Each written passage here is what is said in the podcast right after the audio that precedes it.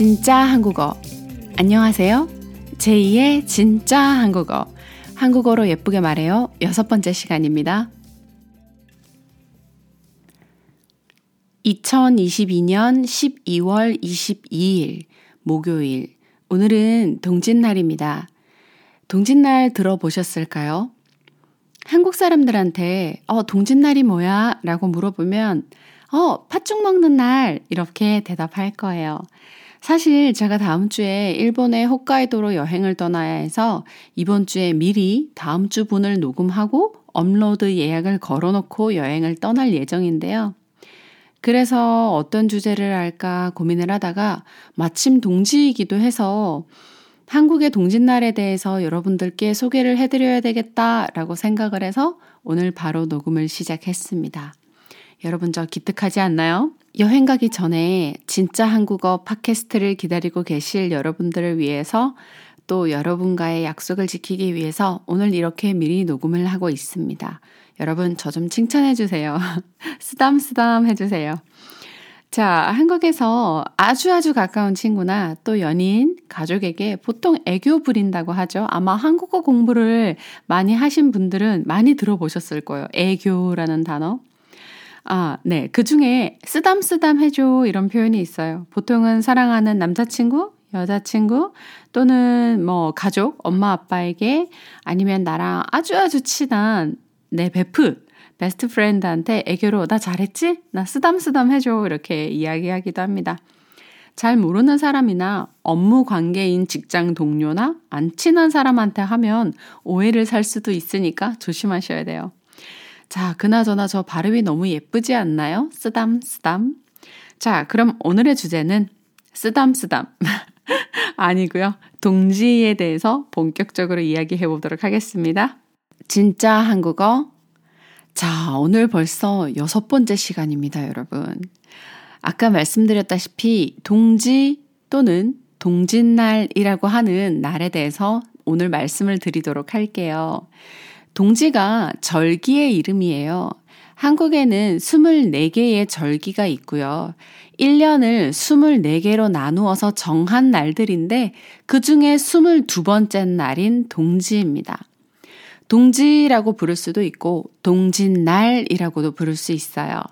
동지는 밤이 1년 중 가장 긴 때를 의미해요. 밤이 가장 길고 낮이 가장 짧은 날이라고 합니다. 또 반대로 하지라는 계절도 있어요. 여름에 있겠죠? 이때는 동지와는 반대로 낮이 가장 길고 밤이 가장 짧은 날입니다. 자, 아무튼 이 동지, 동짓날에 한국에서는 특별한 음식을 먹어요. 그게 뭐냐면 바로 동지 팥죽이라고 부르는 팥죽을 먹습니다.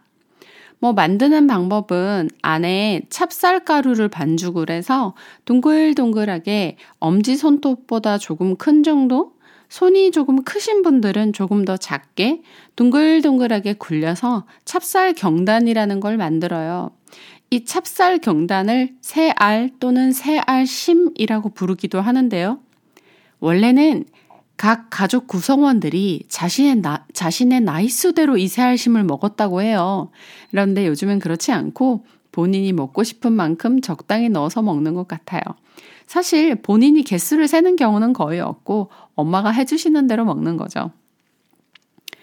요즘은 의미가 많이 희미해져서 뭐 옛날만큼 동짓날 꼭 팥죽을 먹어야 해. 뭐 이렇진 않지만 예전에는 동짓날 동지 팥죽을 먹어야 진짜 나이를 한 살 더 먹는다라는 말이 있을 정도로 동지 팥죽을 먹는 풍습은 굉장히 오랫동안 있어 왔어요.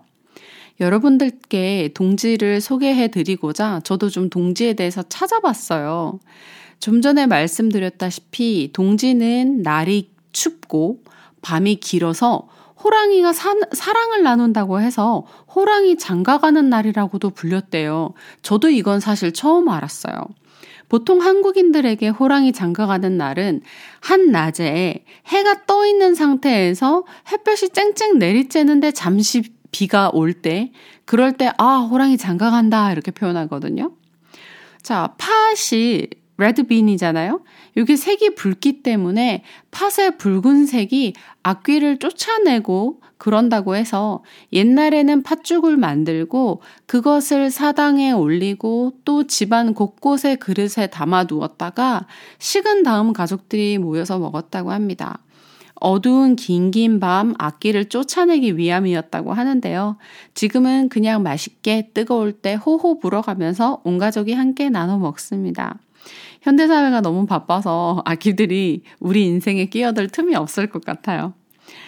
자, 그리고 옛날 옛날에는 집안에 아픈 사람이 생기면 팥죽을 끓여서 길가에 뿌리기도 했대요. 이 역시 병을 옮기는 귀신이 빨간 팥죽색으로 팥죽색을 무서워해서 이 팥죽색으로 쫓아낸다라는 생각에서 유래한 거라고 합니다. 이런 것들도 저도 조사해 보면서 굉장히 재밌었어요. 제가 예전에 코로나 있기 전에 일본의 교토에 여행을 간 적이 있었어요. 그곳에서 팥죽을 먹고 깜짝 놀랐어요. 이게 보기에는 한국 팥죽이랑 겉모습이 거의 비슷하더라고요. 그래서 뭔가 공통점? 다른 나라지만 공통점을 발견하면 되게 기쁘잖아요. 그래서 되게 어 이거 한국 팥죽 같다 했는데 약간 맛은 좀 달랐던 것 같아요. 일본 팥죽은 설탕을 넣는 것 같았어요. 좀 비교적 한국 팥죽에 비해서 많이 달다라는 느낌을 받았고요. 한국에서는 일반적으로 소금을 넣습니다. 특히 동지 팥죽에는 설탕보다는 소금을 더 넣는 편인 것 같아요. 아, 물론 이건 집안이나 지역마다 좀 만드는 형태가 다를 수는 있어요.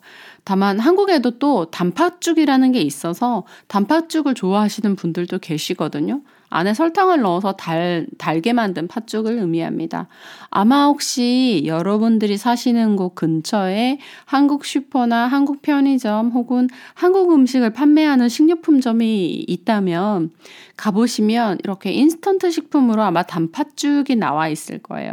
그런 것을 또 드셔보시는 것도 또 한국을 또 느껴볼 수 있는 새로운 재미있는 요소지 않을까 생각해 봅니다.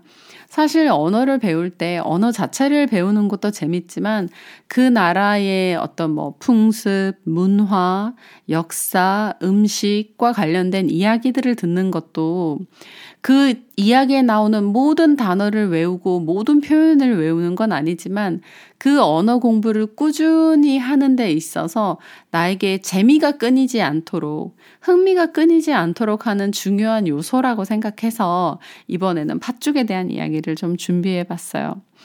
한국에서 어, 음식 이름 앞에 아까 조금 전에 단팥죽 설명 설명드렸듯이 음식 이름 앞에 단이라는 단어가 붙으면 달다라는 의미예요.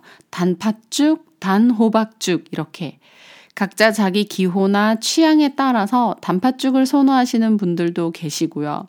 저는 하지만 팥죽은 설탕은 아닌 것 같아요. 자, 집집마다 만드는 방식이 조금씩 다르고 하지만 소금을 아주 약간만 넣기 때문에 절대 짜지 않아요. 그리고 여러분들이 아마 드시면서 아, 소금 맛이 난다, 짠 맛이 난다라고는 거의 아마 느끼실 수 없을 거라고 생각을 해요. 아까 말씀드렸던 새알, 새알심이 찹쌀로 만드는 건데 이 찹쌀이 일반적인 쌀보다 조금 더 달아요. 그리고 저희 집은 음식을 엄청 싱겁게 먹기 때문에 음식을 음식을 싱겁게 먹는다 이런 뜻은 양념이나 어, 소금이나 이런 것들에 간을 많이 세게 하지 않는다는 뜻이거든요. 그래서 저희 집은 음식을 엄청 싱겁게 먹기 때문에 거의 소금을 소금도 많이 넣지 않습니다. 그냥 그 팥 자체에서 느껴지는 고유한 맛과 뭐 뭐 그 찹쌀에서 느껴지는 맛 이런 것들을 조금 더 좋아하는 것 같아요. 자, 여러분이 이 팟캐스트를 듣고 계실 즈음에는 제가 지금 음, 아마 삿포로에서 여행 중일 것 같아요. 동지는 지났겠지만 조금 전에도 말씀드렸듯이 한국 슈퍼나 한국 식료품점에서 팥죽을 구매하셔가지고 드셔보시면서 아, 뭔가 한국의 겨울을 난 느끼고 있어. 이렇게 한번 생각하시면 재밌을 것 같아요.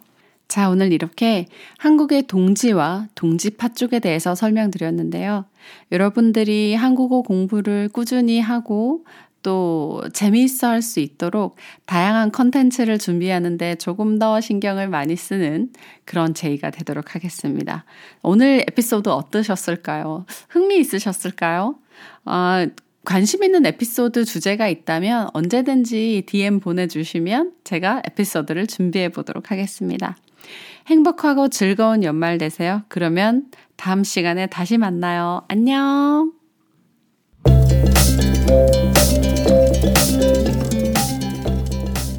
Hi everyone! Are you feeling nervous speaking Korean with others? Do you want to speak in Korean more nicely and gently? If you do, you are on the right podcast. 제2의 진짜 한국어. I'm focusing on connection, not perfection. Even if you don't understand my episodes perfectly, it's okay. The key point is to keep listening to spoken Korean and speak out loud by yourself. Practice makes progress, right? If you like this 진짜 한국어, please subscribe this podcast. I'm gonna be your first Korean friend. See you next time. Bye.